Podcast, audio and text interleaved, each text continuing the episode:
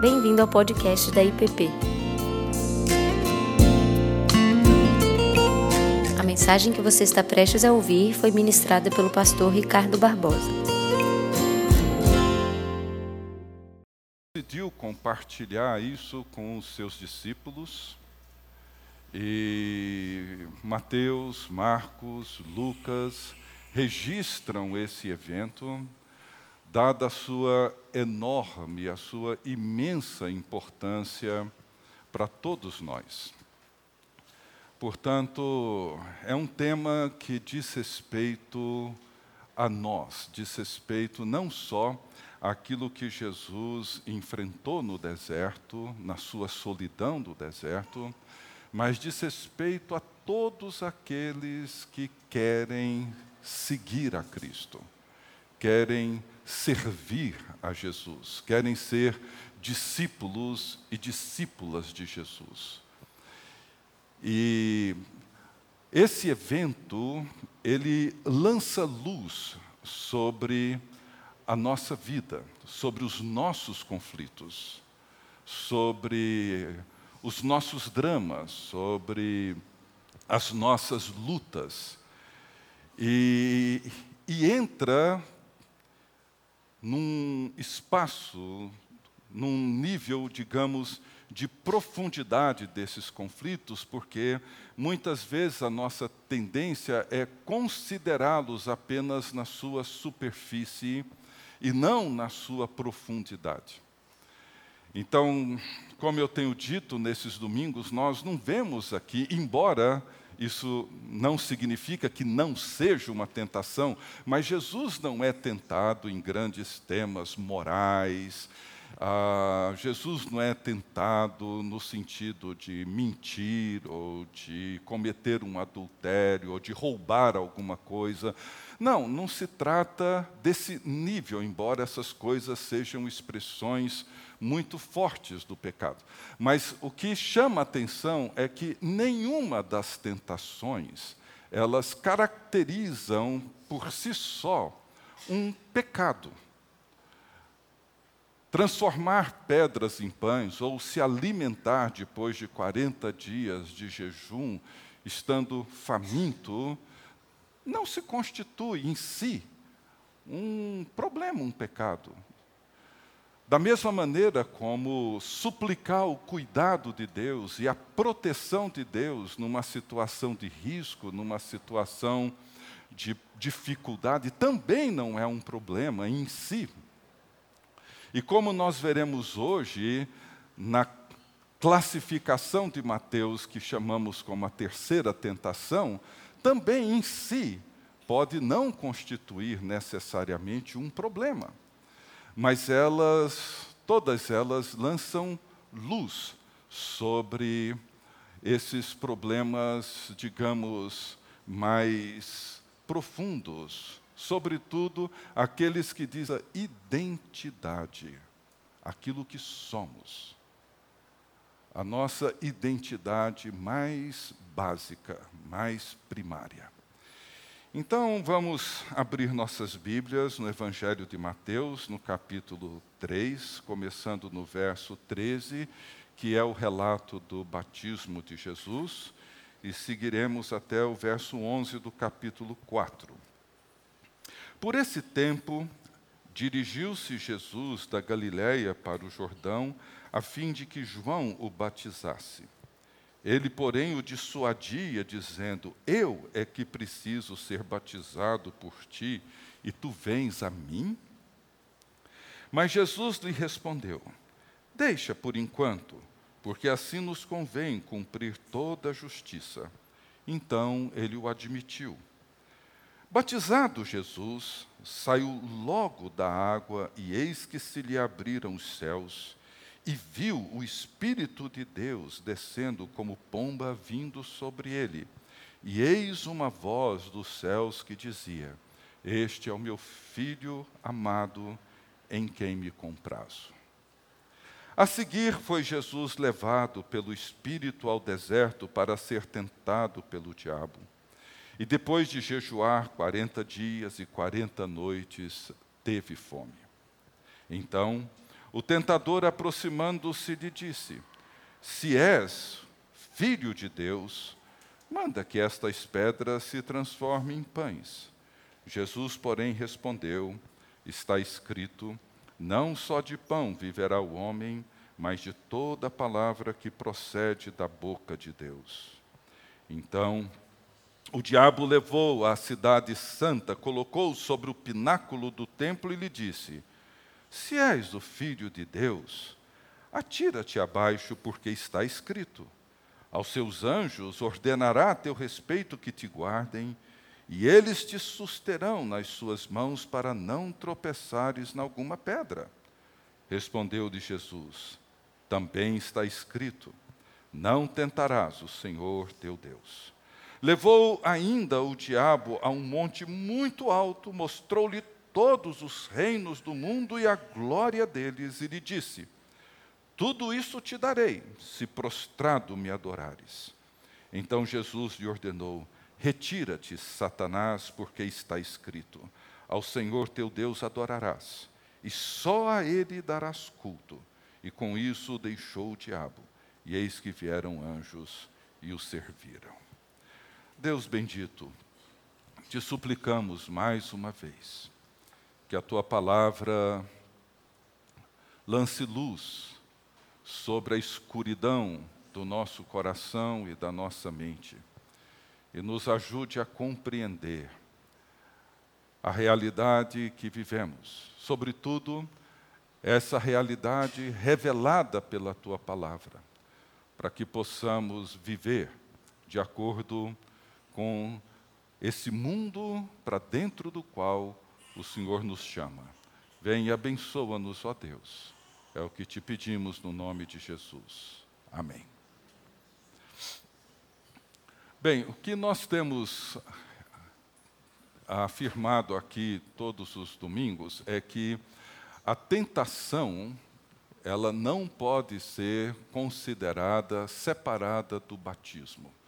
O batismo e a tentação estão conectados. Para entender um, é preciso entender o outro.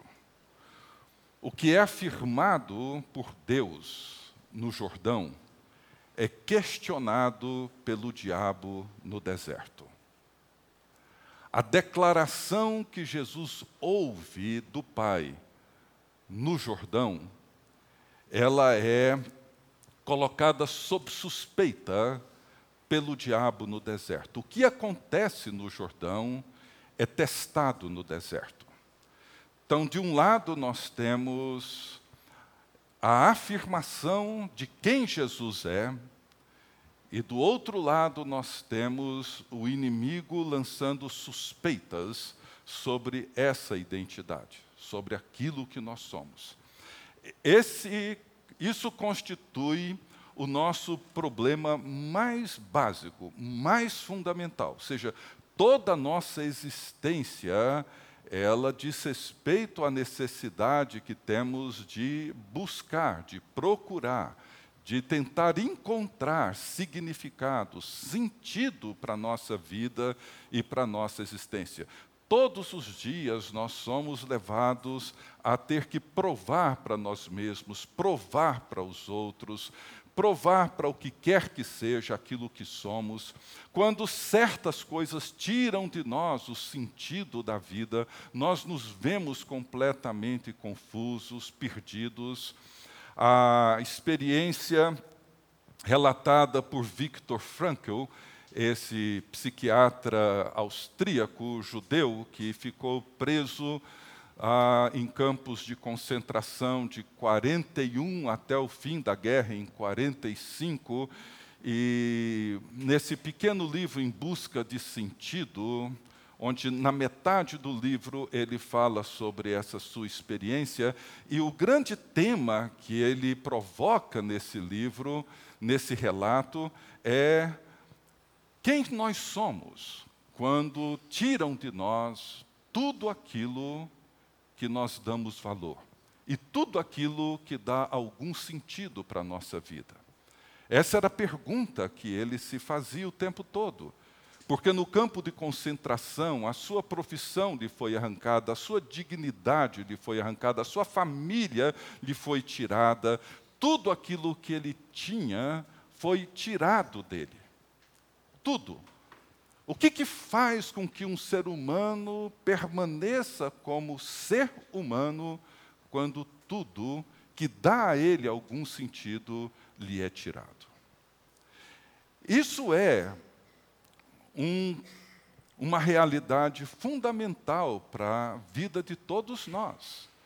Nós muitas vezes nos sentimos relativamente seguros e confortáveis quando temos profissão, temos o nosso salário, temos saúde, temos família, temos pessoas que nos amam, nos reconhecem, fazemos alguma coisa que nos dá algum sentido, algum significado, mas quando tudo isso nos é arrancado, quando tudo isso nos é tirado, quando não temos nada além do deserto e a sua solidão, quem nós somos?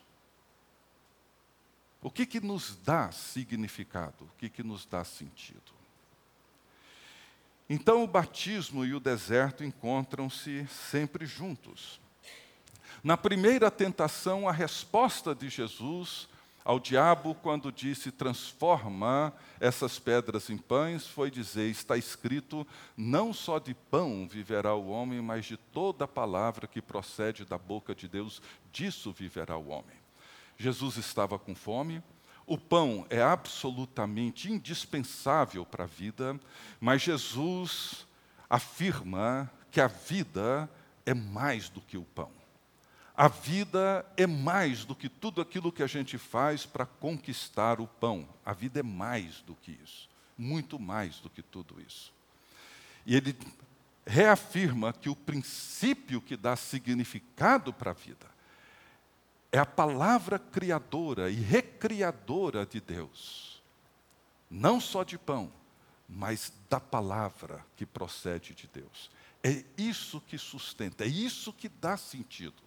Na segunda tentação, nós vemos o inimigo colocando Jesus no lugar mais alto do templo, provavelmente no pórtico de Salomão, usa as escrituras e diz: lança-te daí abaixo, porque aos teus anjos dará ordens a teu respeito para que te guardem, e eles te sustentarão para não tropeçares em alguma pedra. Isso está no Salmo 91, como nós vimos no domingo passado. O inimigo usa as Escrituras, usa um texto das Escrituras, mas Jesus, mais uma vez, responde também pela palavra de Deus, entendendo todo o projeto de Deus na revelação, dizendo: Não tentarás o Senhor teu Deus. Noutras palavras, Jesus repreende o inimigo, dizendo: Olha, nunca coloque a fidelidade de Deus sob prova, sob teste. Isso não está em jogo. E a terceira tentação, diz aqui o texto, que levou o diabo a um monte muito alto, mostrou-lhe todos os reinos do mundo e a glória deles, e lhe disse: Tudo isso te darei, se prostrado me adorares. Veja, o diabo leva Jesus a um monte muito alto. Não sabemos como, provavelmente, Jesus, ele procurou colocar diante de Jesus, talvez usando a própria imaginação, porque, é claro, não tem nenhum monte tão alto que dê para ver todos os reinos do mundo. Mas, de alguma forma, ele colocou esse cenário diante de Jesus. Jesus é levado, então, a ver, a imaginar os reinos do mundo: Roma, Pérsia, todas as grandes nações com seu poder, com a sua glória, com a sua riqueza, ele viu tudo isso diante de si, e o inimigo diz que poderia oferecer a ele, dar a ele tudo isso, se com uma pequena condição, se ele se curvasse e adorasse o inimigo. Veja bem, Mais uma vez, como vimos no domingo passado, Jesus está prestes a iniciar o seu ministério público. E não só o Messias iniciaria o seu ministério no templo, como vimos no domingo passado, mas a grande expectativa em relação ao Messias que o povo tinha é de que esse enviado de Deus, esse descendente de Davi, iria assumir o reinado e a característica principal do seu reinado seria trazer justiça, paz, libertação e salvação para o povo. Era isso que um Salvador deveria fazer, era isso que um Messias, um ungido de Deus, deveria fazer.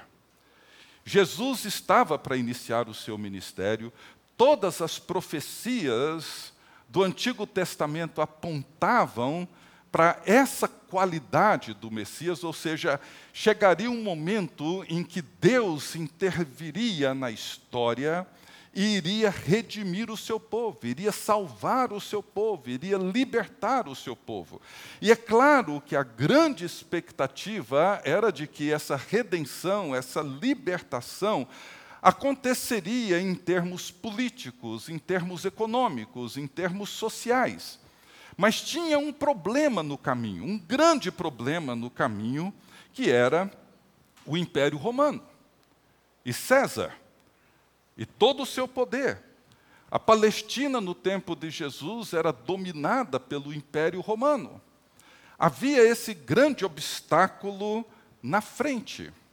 E aí o inimigo vem e diz: Bom, já que você é o Messias de Deus, é o Filho de Deus, que veio para trazer libertação, redenção, salvação para esse povo, esse povo oprimido, esse povo explorado, esse povo escravizado, já que você veio para trazer isso, vamos fazer o seguinte: você está vendo o poder dessas nações, desses reinos.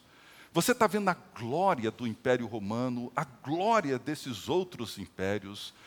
Tudo isso eu posso te dar. Porque isso é meu, isso me foi dado.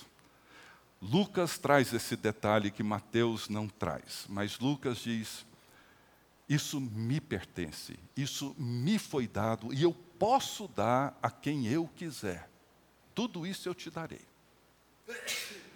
Veja, você vai ter todo o poder econômico, todo o poder político, todo o poder que você precisa para trazer justiça, para trazer paz, para trazer equidade, para trazer o direito, para trazer salvação para todas essas pessoas. Uma senhora oferta, uma senhora proposta, vocês não concordam? Alguém que está entrando no cenário de um mundo corrompido, um mundo marcado pela iniquidade, o povo vivendo a opressão do Império Romano, e o diabo entra em cena e diz: olha, esse poder político, esse poder econômico, esse poder e essa glória que essas nações têm, isso me pertence, isso me foi dado, isso é meu. E eu posso te dar isso. E você vai resolver todos os problemas. Distribuição de renda, o fim da opressão, fazer com que o povo viva agora uma nova realidade, libertos da tirania desses poderes.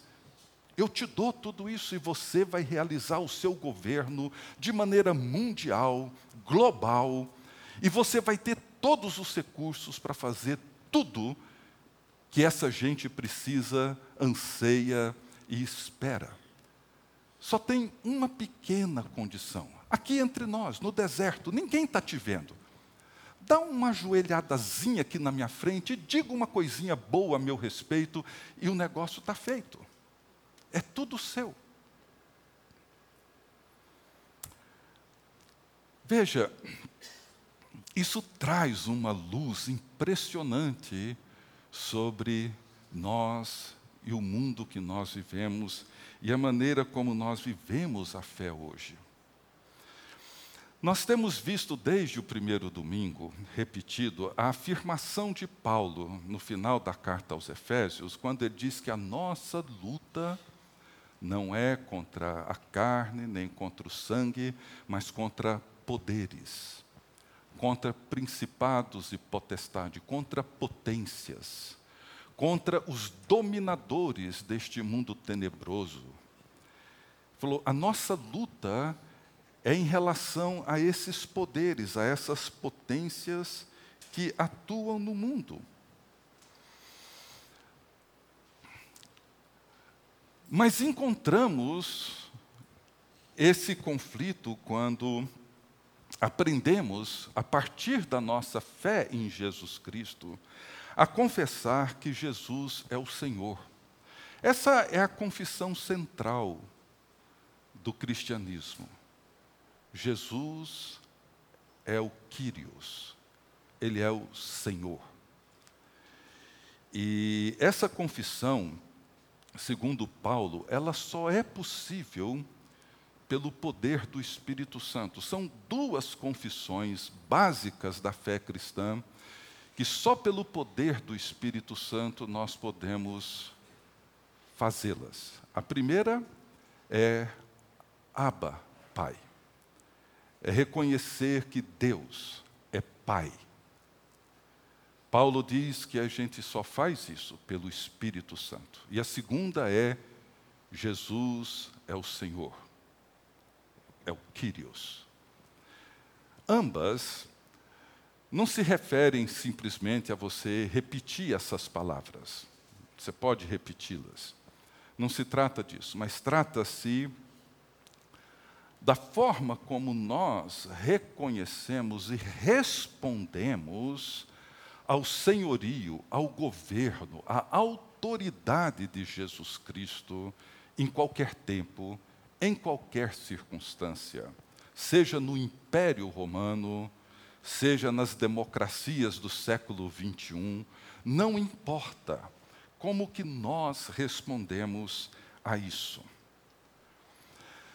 No Jordão, Jesus ouve essa voz do céu dizendo: Esse é o meu filho amado, em quem eu me comprazo.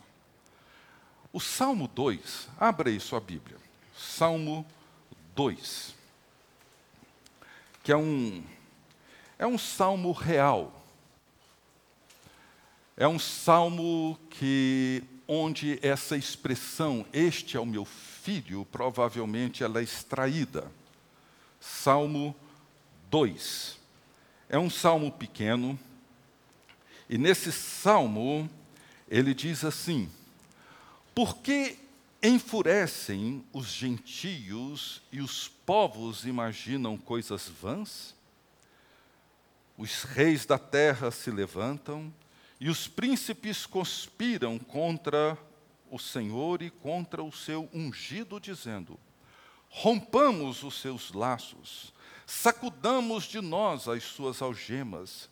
Ri-se aquele que habita nos céus, o Senhor zomba deles. Na sua ira, a seu tempo, lhes há de falar e no seu furor os confundirá. Eu, porém, constituí o meu rei sobre o meu santo monte Sião. Proclamarei o decreto do Senhor. Ele me disse: Tu és meu filho eu hoje te gerei. Pede-me, e eu te darei as nações por herança e as extremidades da terra por tua possessão. Com vara de ferro as regerás e as despedaçarás como um vaso de oleiro. Agora, pois, ó reis, sede prudentes, deixai-vos advertir, juízes da terra, servi ao Senhor com temor, alegrai-vos nele com tremor, Beijai o filho para que não se irrite, e não pereçais no caminho, porque dentro em pouco se lhe inflamará a ira. Bem-aventurados todos os que nele se refugiam. Veja, o Salmo 2 é um salmo real. Não se sabe ao certo a sua autoria, mas em Atos, capítulo 4, se não me engano, ele é tomado como um salmo de Davi.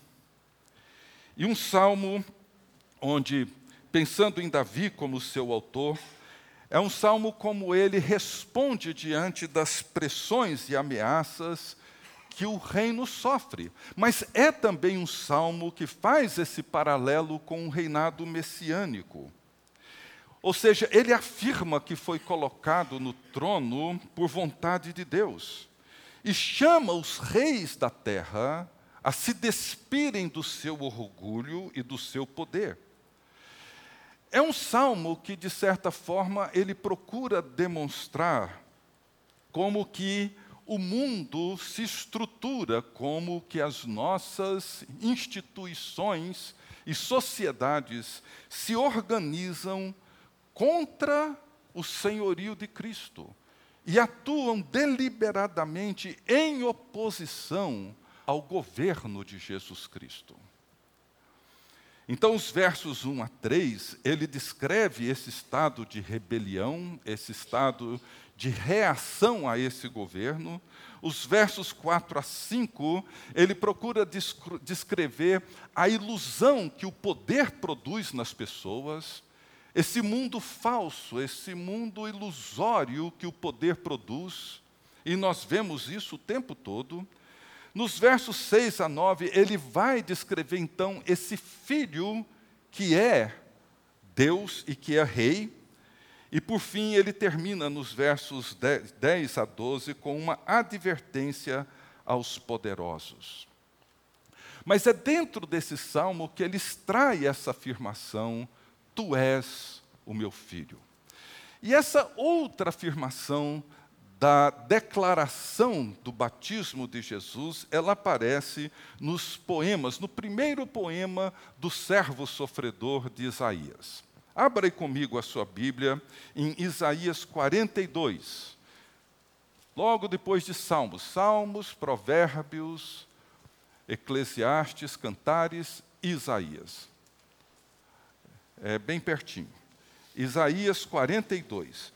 Os capítulos 42, 49, 50 e 53 de Isaías são conhecidos como os poemas do servo sofredor. São quatro poemas que Isaías descreve a natureza do reinado e do governo do servo de Deus. E é ali que nós vamos encontrar essa afirmação em quem eu tenho o meu prazer. Veja no verso 1 de Isaías 42. Eis aqui o meu servo, a quem sustenho, o meu escolhido, em quem a minha alma se compraz. Pus sobre ele o meu espírito, e ele promulgará o direito para os gentios. Depois, em casa, leia o restante desse poema, e você vai, vai perceber a natureza da humilhação, do serviço, da entrega desse servo de Deus.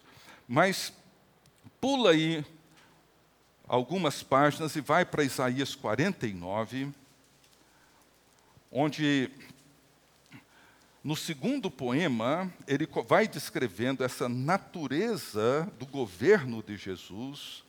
Isaías 49, no verso 7, ele diz assim: Assim diz o Senhor, o redentor e santo de Israel, veja, ao que é desprezado, ao aborrecido das nações, ao servo dos tiranos.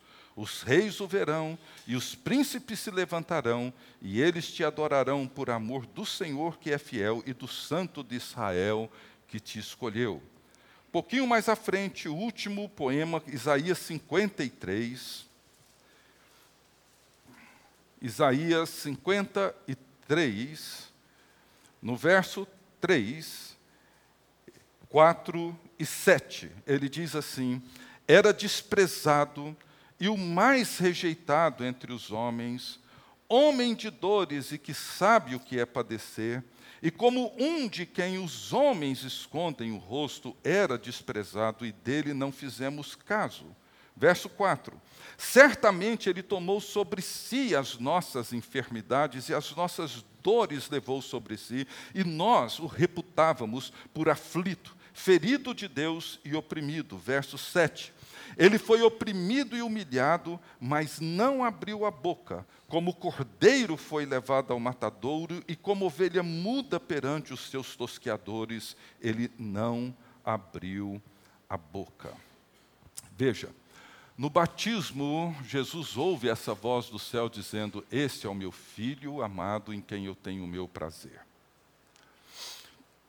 Nos poemas do servo sofredor de Isaías, vemos que esse em quem Deus se alegra, em quem repousa sobre ele o prazer, a alegria de Deus, ele é um servo e que vai sofrer e que será humilhado, e que será oprimido, e que será muitíssimo rejeitado, e que a sua exaltação virá exatamente da sua humilhação.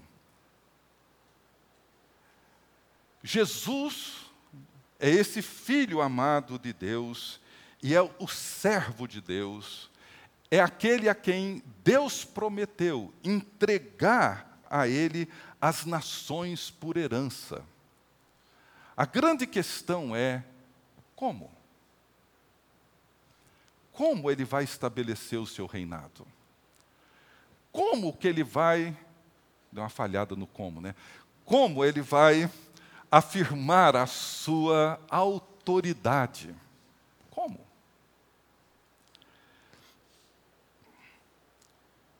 Qual foi a forma como Jesus se relacionou com os poderes desse mundo? É aqui que esse episódio de Jesus lança muita luz sobre nós hoje. Como Jesus manifesta o seu poder e de que maneira ele vai exercer a sua autoridade no mundo. Abram comigo de novo suas Bíblias agora no Evangelho de Mateus. Vamos voltar a Mateus, no capítulo 20. Esse texto é repetido nos Evangelhos de forma diferente, mas o tema desse texto é muito presente nos Evangelhos. Mateus, capítulo 20, dos versos 20 a 28. Mateus, capítulo 20 começando no verso 20 até o 28. Veja o que, que diz esse texto, começando no verso 20. Então se chegou a ele a mulher de Zebedeu com seus filhos e, adorando-o, pediu-lhe um favor. Perguntou-lhe ele: Que queres? Ela respondeu: Manda que no teu reino estes meus dois filhos se assentem, um à tua direita e outro à tua esquerda. Mas Jesus respondeu: Não sabeis o que pedis. Podeis vós beber o cálice que eu estou para beber? Responderam-lhe: Podemos. Então lhes disse: Bebereis o cálice, mas assentar-se à minha direita e à minha esquerda não me compete concedê-lo é, porém, para aqueles a quem está preparado por meu Pai. Ora, ouvindo isto, os dez indignaram-se contra os dois irmãos. Então Jesus, chamando-os, disse: Sabeis que os governadores dos povos os dominam, e que os maiorais exercem autoridade sobre eles. Não é assim entre vós, pelo contrário. Quem quiser tornar-se grande entre vós, será este o que vos sirva. E quem quiser ser o primeiro entre vós, será o vosso servo.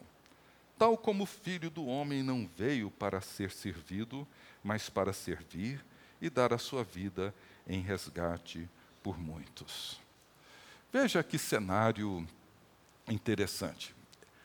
É claro que na mente dos discípulos e dos familiares e de pessoas que seguiam Jesus, a grande expectativa é que Jesus fosse de fato o Messias. Isso, cada dia que passava, ficava mais evidente, como no caso dos dois discípulos voltando para sua aldeia de Emaús. os sinais que Jesus fazia, os milagres que Jesus realizava, tudo isso eram demonstrações claras de que Deus estava com ele, de que o poder de Deus estava com ele, suas curas, sua compaixão, sua bondade, etc. Crescia cada vez mais a convicção de que Jesus era de fato o Messias prometido. Mas a expectativa deles é que o Messias fizesse aquilo que todo mundo esperava que fizesse, ou seja, ele iria expulsar os romanos, ele iria assumir o trono de Davi em Jerusalém, iria reconstruir o templo, e iria trazer de volta para o povo justiça, paz, salvação, libertação. o pedido dessa mulher de Zebedeu em relação aos seus dois filhos, para que um sentasse à direita, outro à esquerda, eu tenho para mim que já estavam ali discutindo os cargos no novo reinado messiânico. Quem que ia ser ministro do gabinete civil, quem ia ser da fazenda, quem ia cuidar disso, quem ia cuidar daquilo. Essas discussões estavam acontecendo ali entre os discípulos. Jesus estava prestes a ter a sua entrada triunfal em Jerusalém. E quando ele entrou em Jerusalém, aquela multidão de galileus que jogavam as palmas no chão, gritando: Hosana ao que vem em nome do Senhor, que é rei de Israel. A expectativa era que Jesus, chegando em Jerusalém, ele iria assumir o trono sob o poder de Deus e iria estabelecer o seu reinado glorioso e justo. A grande decepção é que Jesus, no dia seguinte da entrada triunfal, ele é pre... na, na, semana em que ele entra triunfalmente, num domingo, um primeiro dia da semana, na sexta-feira, na quinta-feira daquela semana, ele é preso.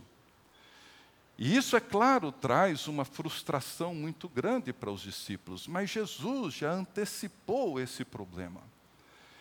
E ele diz para essa mulher e para os discípulos: olha, os governadores, os presidentes, os tiranos, os ditadores, todas essas pessoas que se julgam e que se consideram poderosas, eles dominam e eles exercem esse poder sobre os outros.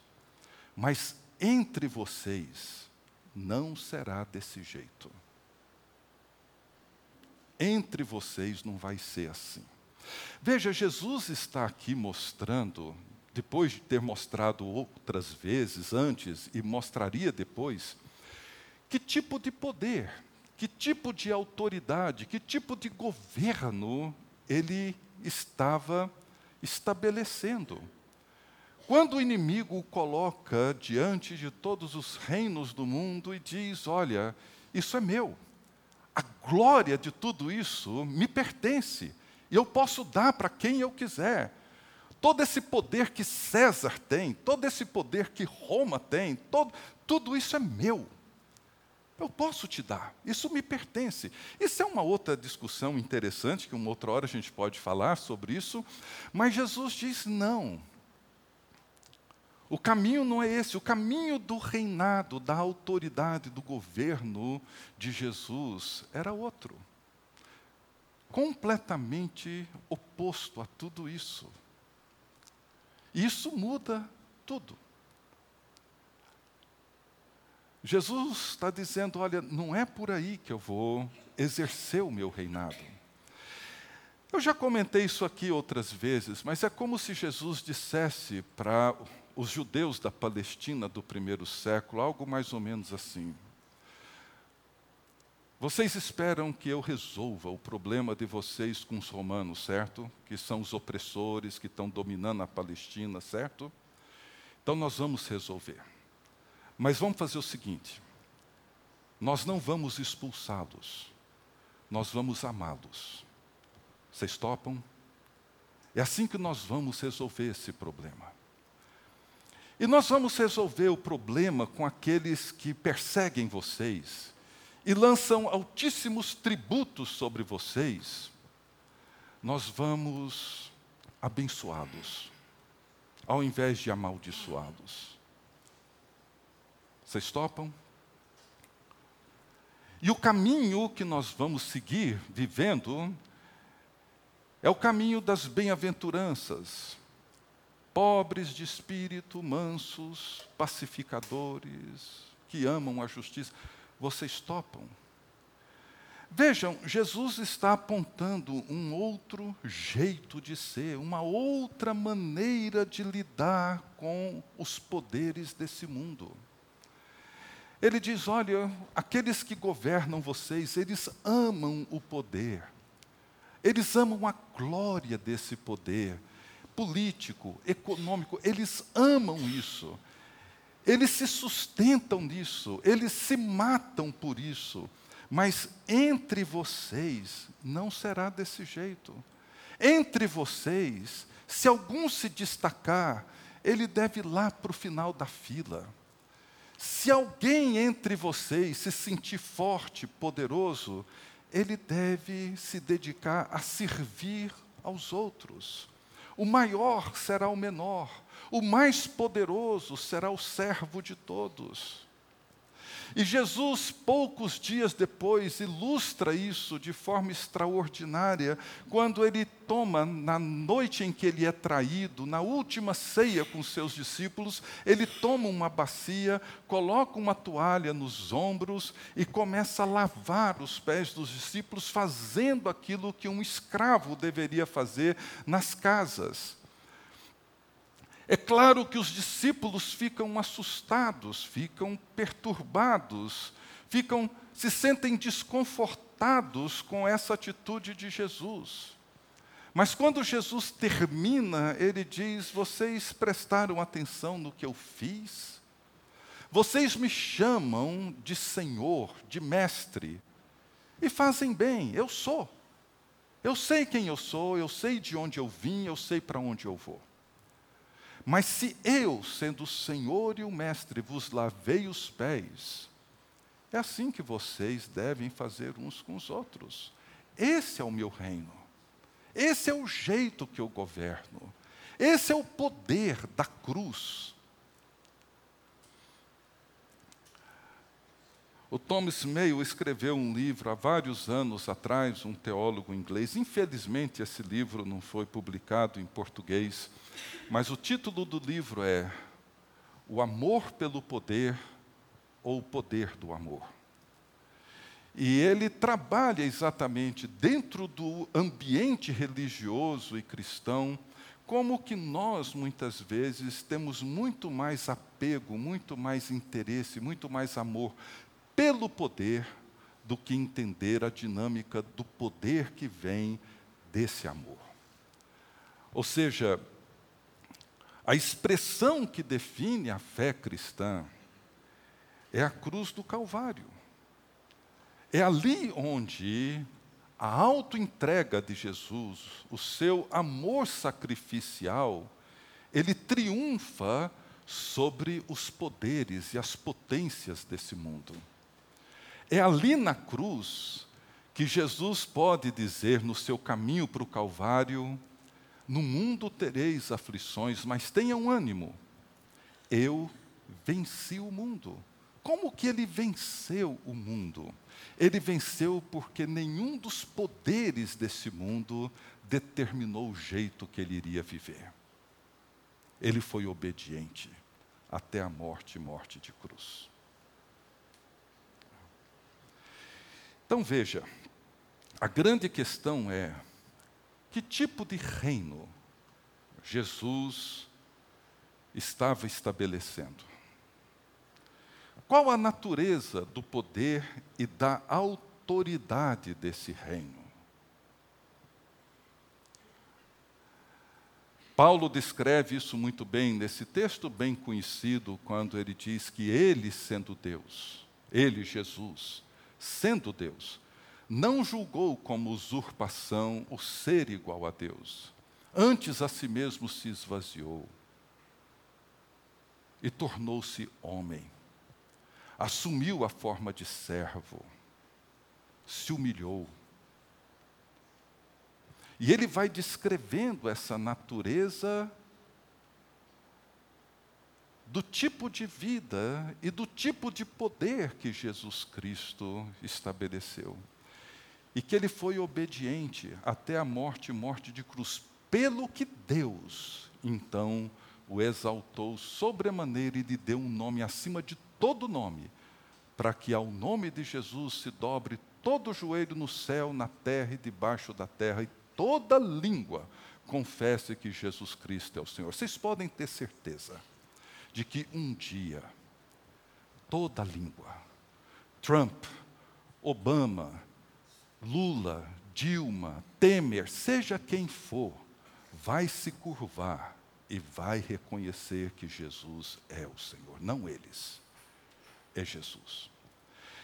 Esse texto lança uma grande luz sobre nós, porque a forma como Jesus responde à proposta do inimigo é uma antecipação de tudo aquilo que aconteceu ao longo da sua vida. E que Jesus reafirma isso quando ele enfrenta o julgamento com Pilatos. E quando ele afirma para Pilatos: O meu reino não é deste mundo. Se o meu reino fosse desse mundo, os meus ministros se empenhariam por mim, para que não fosse eu entregue aos judeus, mas agora o meu reino não é daqui. O que Jesus está dizendo não é que o reino dele é de algum planeta distante, não, ele está dizendo: o meu reino. Não é isso que você importa. Eu não quero sua mesa, eu não quero sua sala, eu não quero a plaquinha que está na porta da sua sala, eu não quero a sua roupa, eu não quero a sua glória, eu não quero. Meu reino não tem nada a ver com o que você valoriza e luta e defende. O meu reino tem outra natureza, ele tem outra característica, ele é completamente distinto de tudo isso que você viu e conhece. O reino que Jesus estabelece, o reino de Jesus que está presente entre nós, é esse reino. Esse reino onde, na medida em que os discípulos de Jesus o reconhecem e o confessam como Senhor, pelo poder do Espírito Santo, assumem a condição de servos e de servas desse mundo. Paulo disse: Mas longe de mim esteja gloriar-me, senão na cruz de nosso Senhor Jesus pela qual o mundo está crucificado para mim e eu para o mundo. Tiago disse: Infiéis, não compreendeis que a amizade do mundo é inimiga de Deus? Aquele, pois, que quiser ser amigo do mundo, constitui-se inimigo de Deus. João diz: Não ameis o mundo, nem as coisas que há no mundo. Se alguém amar o mundo, o amor do Pai não está nele. Veja que luz isso lança sobre nós hoje, cristãos, discípulos e discípulas de Jesus, vivendo a fé cristã no século 21. Por exemplo, quando nós pensamos na nossa cidade, quando nós pensamos no nosso país, qual o caminho de transformação que essa cidade, esse país, o mundo precisam? De gente com mais poder, e de gente com mais ambição pelo poder, para então, com mão forte e poderosa, nos governar? Ou esse mundo precisa de homens e mulheres que se submetem a Cristo e são obedientes até a morte, até o fim? A solução para os seus problemas, sejam eles pessoais, familiares. Você sempre pensa na solução dele em termos econômicos, em termos de poder? Ou você pensa na solução dele, deles em termos do tipo de governo que Jesus Cristo estabelece? O que, que daria para você um sentido maior de liberdade, de significado? Ganhar na mega sena da virada do ano 220 milhões, ou pegar uma bacia e uma toalha e lavar os pés de pessoas simples e humildes? O que, que dá mais sentido, mais segurança, mais identidade para você? São temas para a gente pensar. A resposta de Jesus foi: está escrito, ao Senhor teu Deus adorarás, e só a Ele darás culto, ou prestarás o culto. Adorar é renunciar os poderes, é virar as costas às potências desse mundo e amar o Senhor que se humilhou na cruz. Adorar a Deus é reconhecer o triunfo da cruz do Calvário sobre as potências desse mundo. A nossa adoração, ela é na cruz. Nós adoramos o Senhor crucificado e ressurrecto. Esse é o Senhor que nós adoramos. Adorar é submeter toda a nossa vida, profissão, tudo aquilo que temos e tudo aquilo que somos ao governo de Jesus. E colocar tudo que temos e tudo que somos a serviço dele. Porque a nossa luta não é contra sangue, não é contra carne, mas é contra esses poderes, essas potências, que com todos os seus mecanismos, com todas as suas estruturas e sistemas, procuram nos oprimir e nos afastar do caminho da obediência, do amor sacrificial, da autoentrega em serviço e, sobretudo, da fidelidade e da obediência a Jesus Cristo. Somente a Deus adorarás. Nós não adoramos Mamon, com todo o seu poder, o dinheiro e toda a sua glória. Nós não adoramos os poderes políticos na, em todas as suas esferas e formas como eles se estruturam. Adoramos a Deus adoramos ao Senhor crucificado e ressurrecto. Só a Ele. E só a Ele prestamos culto. Que Deus nos ajude a entender essas, essa experiência de Jesus e entender como que elas atuam em nós hoje, no nosso mundo, no contexto em que nós vivemos, em pleno século 21 um século em que o mundo todo se volta e se organiza em torno dos grandes poderes.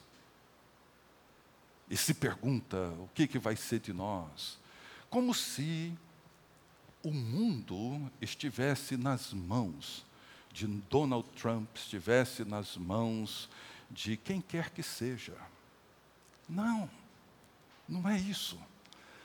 A visão de João na ilha de Patmos, quando ele recebe a revelação do livro do Apocalipse que nós temos hoje, essa visão é muito simbólica e muito real para todos nós, porque diante do poder de Diocleciano, que dominava o Império Romano com mão de ferro, ele, como seus antecessores, já havia matado milhares e milhares de cristãos. Final do primeiro século, Roma com todo o seu poder e glória, João, um homem solitário como Jesus, não no deserto, mas numa ilha, no mar Egeu. E ali ele tem uma visão, e nessa visão, o que, que Deus mostra para ele? Foi João, não é Diocleciano que está sentado no trono. Quem está sentado no trono é um que parece um cordeiro, que foi morto, mas ele vive e reina pelos séculos dos séculos. E ele tem as chaves da morte e da vida e do inferno. Ele detém o poder de toda a história. só a Ele adorarás, só a Ele prestarás culto. Essa é a visão libertadora de João. O mundo não era do Império Romano. E o grande coro em Apocalipse canta, e Handel pegou isso de uma maneira magnífica quando diz: E ele reinará pelos séculos dos séculos. Ele. O mundo pertence ao Senhor e ao seu Cristo, e ele reinará pelos séculos dos séculos. E Handel coloca isso no clímax do oratório. E quando o coro entra com esse grande aleluia, ele afirma no clímax desse hino: Ele reinará pelos séculos dos séculos. Só Ele adorarás e só Ele darás culto. É isso. Que Deus nos ajude e nos abençoe. E que esse episódio da vida de Jesus nos ajude a entender a nossa própria existência. Antes de orar, alguém. Miranda. Fala bem alto, Miranda. Pode. Leva lá um microfone para ele. Nós podemos ver isso bem claramente. A igreja no Brasil, por exemplo, ela nunca teve tanta influência política ela nunca teve tanto poder político e, no entanto, eu nunca vi ela tão corrompida. Na busca também por liberdades e direito de ser feliz, o que nós vemos no meio do próprio povo de Deus é a negação de alianças e é a imoralidade galopante. E a infidelidade, né? Total, infidelidade. Por quê? Porque o que o diabo oferece na sua tentação é um poder que muda as coisas externamente e que estão destinadas ao fim, à destruição. Mas Jesus reina pelos séculos dos séculos e nós reinaremos com ele, porque o reinado que ele oferece é um que vem de dentro daquela pessoa que não morre, que é eterna. Então, o que Deus oferece e o que Jesus optou na tentação do deserto é o verdadeiro reinado. É aquele que é de dentro, não é poder para alterar aparências, nem é poder para nos dar dinheiro, nem é poder para curar nossas doenças no sentido puramente físico, mas é para ir muito além disso, é para a eternidade. Se a sementezinha que nós temos na mão, nós decidirmos comer agora, ela só serve essa vez. Mas se a gente plantar, ela pode viver eternamente. Essa é a semente que próprio Paulo fala em Coríntios 15. É o que olhemos para a nossa igreja. E veja até que ponto, por que, que Hebreus, por que, que Paulo, nas suas cartas, fala tanto na questão da santidade? A santidade é o cultivo e a preservação do que é eterno e não do temporal. É uma coisa que nós temos que prestar atenção se nós quisermos que essa verdade seja encarnada em nossas relações, com os nossos cônjuges, com os nossos filhos, para que a gente esteja plantando gerações para o reino de Deus e não gerações que morrem a cada 30, 40 anos.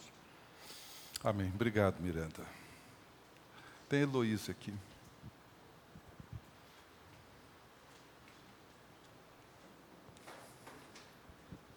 É só uma pergunta desde o início lá que você falou. Você colocou assim: nenhuma das tentações se constitui pecado em si, né? Uhum. Aí você colocou transformar pães, pedras, pedras em pães, é, atira, de, é, atira de abaixo e prostrado me adorares. Essas duas últimas eu não entendi. Veja, a, a última é, o, tudo isso eu te darei. Né? Ou seja, o fato, tudo bem, concordo com você, de prostrar e adorar o inimigo torna-se um gravíssimo, talvez o pior, o maior de todos os pecados. O que eu queria, o que eu quis mostrar é que o, a, a, razão da tentação, seja, seja pular do alto templo, transformar a pedra em pão, ou receber os poderes, ter um certo nível ou um nível máximo de poder sobre todas as coisas, isso em si não constitui.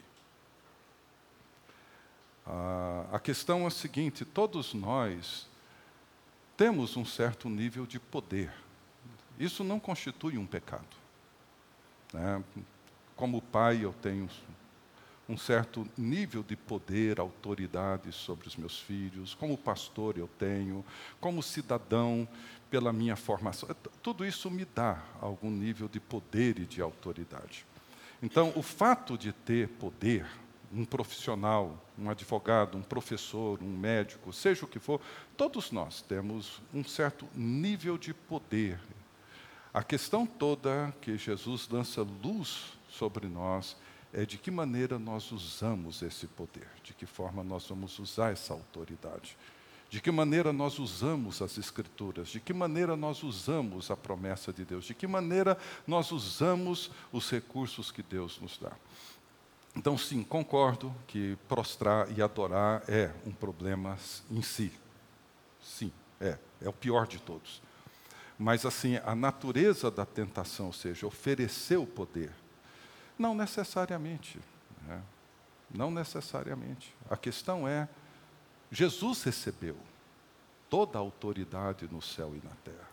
Ele recebeu, ele declarou isso. Né? Toda a autoridade me foi dada.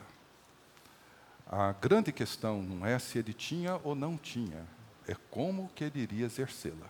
Né? Sim, sim. Vamos orar então? Vamos colocar de pé. Você acabou de ouvir o podcast da IPP. Para saber mais, acesse nossa página em www.ippdf.com.br.